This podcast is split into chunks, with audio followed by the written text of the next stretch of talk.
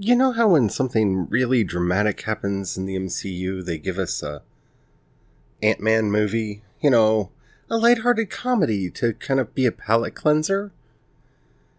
Yeah, Spider-Man Far From Home is the anti-Ant-Man movie. It's the exact opposite of Ant-Man. And I finally got to see it, so that's what we're going to be talking about on today's Project Shadow. Can you hear me? I have something to say.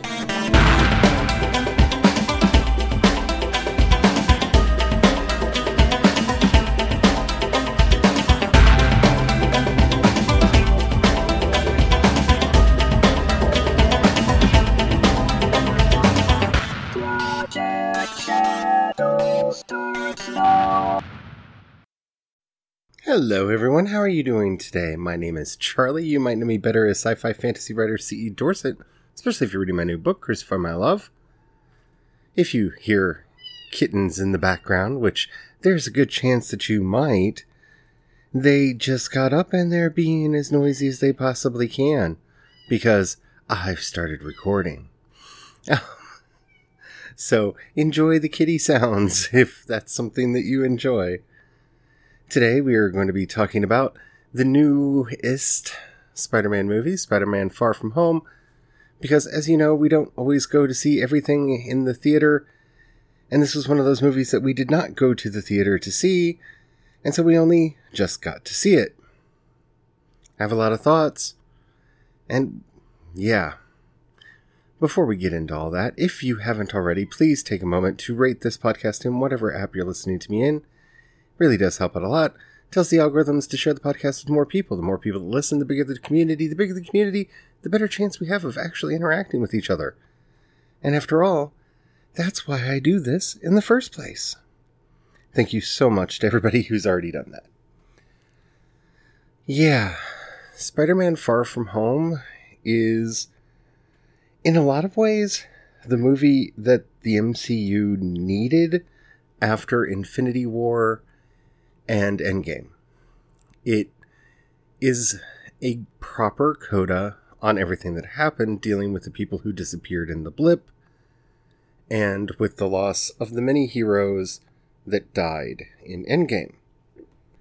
Having said that, it is a difficult movie to talk about because of everything that is going to be happening with Spider-Man via the Sony Disney squabble that is taking place very openly, and last I heard, Sony said that Marvel will never, ever get their hands on Spider-Man again.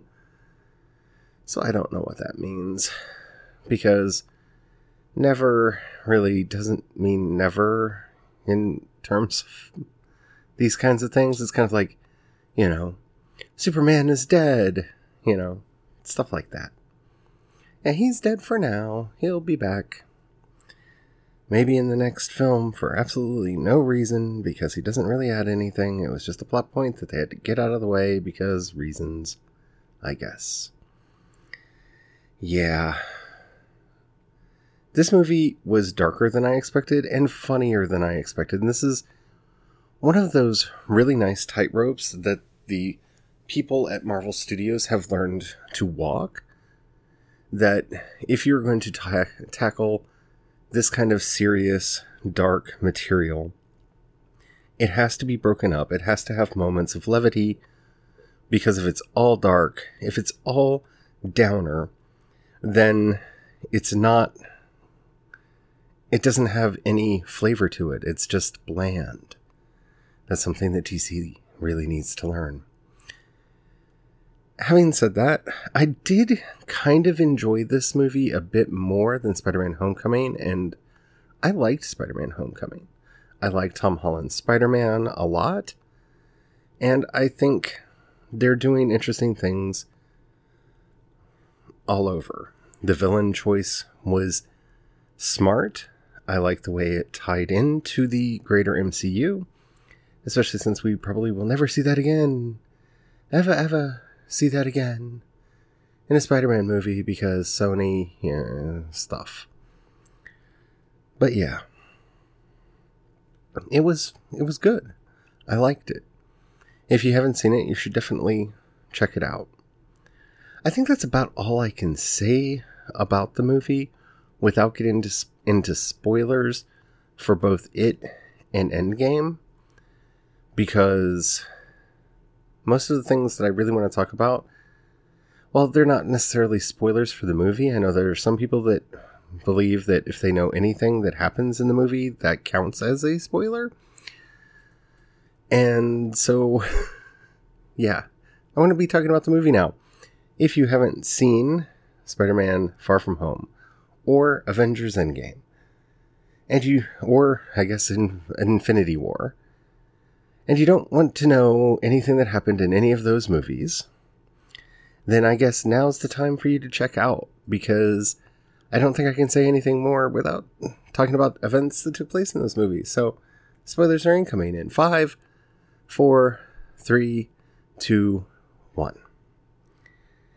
Okay, so basic gist of the movie is it starts in the aftermath of everybody coming back and the end of Endgame. Yes, we can talk about how it's convenient that almost every one of the main characters that we met in Homecoming happened to be part of the blip and are now still the same age as Peter Parker when he returns to school. I don't care about those kinds of coincidences. Stuff like that is just a factor of storytelling. I don't ask for that sort of realism in an event that has absolutely no reality to it in the first place. So, yeah, that didn't bother me.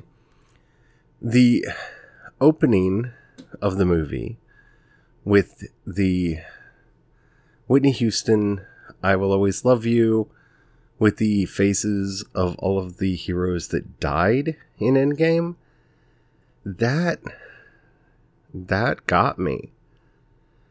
That was a powerful moment and a very strong way to kind of set the tone for the movie, especially because it is immediately followed with levity. And that balance back and forth between very serious issues and those lighthearted beats that bring the story back up so it can fall back down again were so necessary for this movie to work. The relationship between Happy and Aunt May is interesting. I'm curious to see if that can continue with all of the hullabaloo that's going on with Disney and Sony. See, I'm sorry, I really didn't want to take a lot of time to talk about this, but with everything up in the air or decided, whatever, between Disney and Sony over the future of this particular Spider-Man series of movies, I don't know what to do, because honestly, I don't know what Marvel is going to take off the board and take home if Sony makes good on its threat that they're going to take Spider-Man home. Just, there's so much there that could be derailed and completely messed up for the future of the franchise because of Sony and Disney just squabbling over their toys.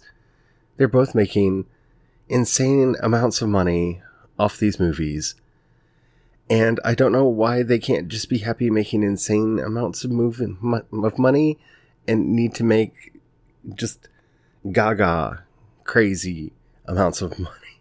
Like, I don't know. Maybe it's just because I don't make millions of dollars off of my creative work that I don't miss $1 million here or $1 million there, because that seems like a rounding error at the scale these studios are at. But oh goodness, yeah, so that's part of the whole shebang that really gets infuriating with this, because I really liked the relationship that they set up between Aunt May and Happy, and I like the idea of them having some kind of a relationship and Aunt May getting to be more of a character in her own right, because She's usually just sad widow auntie in the background, especially in the movies. If she persists after the point that Uncle Ben dies. So, I like Marissa Tomei's take on the character. I like where they're going with it.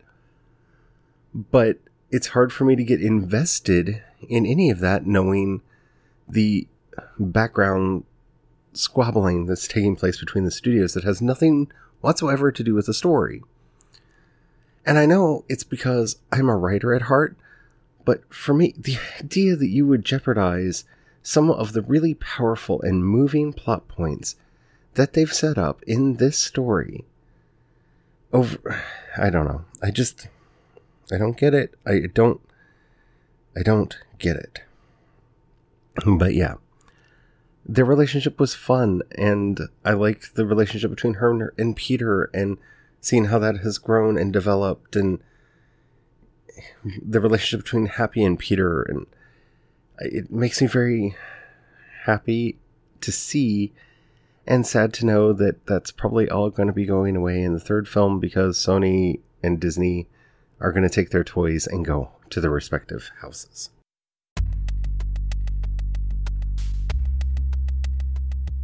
Now, the bigger problem that the Sony-Disney squabble has with all of this is, yeah, see, so much has happened with the Fox merger and all of this, that as they're bringing up this question of who's going to be the new Iron Man, one, I'm just like, give a whole bunch of money to Gwyneth Paltrow and turn her into the Iron Maiden. I think that would be fun. I would be down to watch that. Just because I cannot imagine Gwyneth Paltrow as a superhero. Like, I get it, she kind of wears the armor at the end of Endgame and all that, but, you know, can you imagine Gwyneth Paltrow having an entire movie to headline? Yeah. That would be interesting, and I would definitely go see that.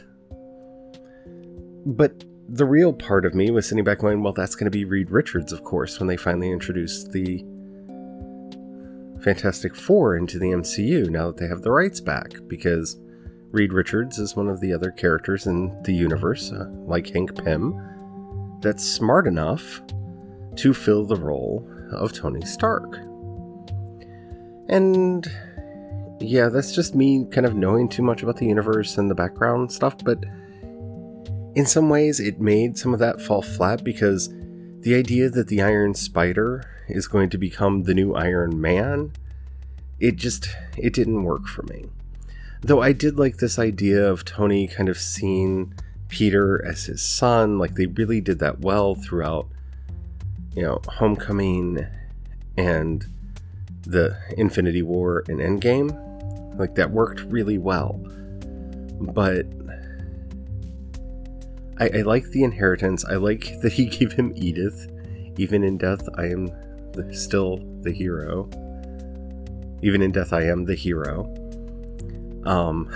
Edith. That was funny. I do think, though, Tony probably would have put more safeguards in it so that Peter couldn't just hand it over to Quentin Beck, but I'm not going to quibble over the plot point because it worked and I'm fine with it. I think my whole problem with that subplot was, you know how much I disdain this "is this the new that" thing that we do in our culture. I'm just not a fan of that in general. And to see this movie spend so much time on, is Peter the new Iron Man, when you know the answer is going to be no, he's Peter Parker. And I do think that they did a good job, especially that moment with Happy at the end of the movie where he kind of demystifies Tony Stark for Peter. That was such a wonderful moment. And to see Peter kind of come into his own, but to see those elements of Tony Stark in there, like it really did mean a lot. I did enjoy how it played out in the film. And I liked that basically Quentin and all of the people with him in, I'm going to call them Mysterio Inc., were all people that had somehow been wronged by Stark Industries or Tony Stark himself. That was an interesting play on things. And also just kind of a weird, you know, putting... a weird way to put the events of the MCU into perspective, because Tony Stark was allowed to die such a heroic death. It would be easy for them to just gloss over all of the problems that he had. So to have the very next movie in the MCU basically be about the problematic legacy of Tony Stark, that got me. That got me in all the right ways. And I like the relationship with MJ. I like that they made MJ a bit smarter. I really liked Zendaya's performance as MJ. I liked all of the kids. Like, they did a really good job with it. I don't know. It felt like they felt that we needed kind of a mourning period movie after Endgame, and that's really what they gave us. That is really what Spider-Man Far From Home is. It takes you through all of the stages of grief until you finally get to the end, which is acceptance and him accepting himself. And now I guess we have to talk about the Peter Tingle. Yeah. He's having problems with his Spidey sense, which Aunt May refers to as the Peter Tingle, and hilarity ensues. And I have to admit, I did laugh every time somebody said Peter Tingle. It made me giggle. It made me laugh. I thought it was very funny. I thought it was really, really funny. But having said that, hopefully going forward, it goes back to being the Spidey sense, because, yeah, we got an entire movie of Peter Tingle jokes. I don't think we need more than that. It would really be belaboring the point and beating a dead horse from this point on. I mean, the joke has played out. It is done. It is finished. But by making it a joke and using that humor as a way to highlight this ability that they had never really played off of in this iteration of Spider-Man, really helped sell the end as how he would defeat Mysterio, since everything's an illusion and he can't tell what is and isn't real. Having to rely on his intuition, on that Spidey sense. In all reality, having to learn how to rely on himself and not on Tony Stark or anyone else, but to develop that self-reliance that he needs as a character. That was a valid, important, and powerful story arc that we usually don't get with a Peter Parker, because all of that character growth that he's gone through in the movies that he's been in so far in the MCU is usually shorthanded with the death of Uncle Ben and the whole "with great power comes great responsibility." By skipping that part of the story, with the assumption that Ben was alive, that Ben died at some point, and that there was an Uncle Ben. There are numerous references even in this movie to Uncle Ben. He packs his luggage for Europe in Ben's old luggage. So there are, references to him that he existed. But by getting rid of that "with great power comes great responsibility" moment from the series, which I'm afraid they're going to give him with Happy, if they're allowed to bring Happy back or somehow do that off stage. We'll see what happens in the future. But by not letting him have that shortcut moment, this Peter Parker has had to learn how to rely on himself, how to draw on that well of internal strength and be his own person in a way that the previous iterations of Peter Parker, especially in the movies, have not really had to do. And we see this with Homecoming, we see this in Infinity War, and we see this very strongly in this movie. This is a character-driven movie about Peter Parker that kind of sums up the aftermath of everything that happened in Infinity War and Endgame, so that they can kind of just go on with their lives in the next films. All in all, it was good. I really enjoyed it. If you haven't seen it because you didn't like Homecoming, definitely check this movie out. Jake Gyllenhaal does such a good job playing Mysterio, and the way that they did Mysterio and everything. I mean, Samuel L. Jackson is so good in here.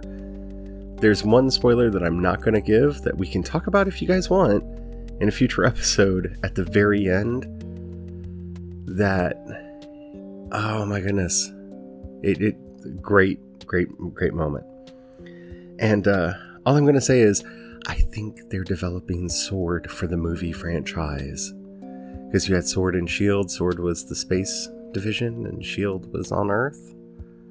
I don't know if they're going to call it that, but hey, that could be awesome. Anywho, all in all, good movie. Liked it. Gave me a lot to think about.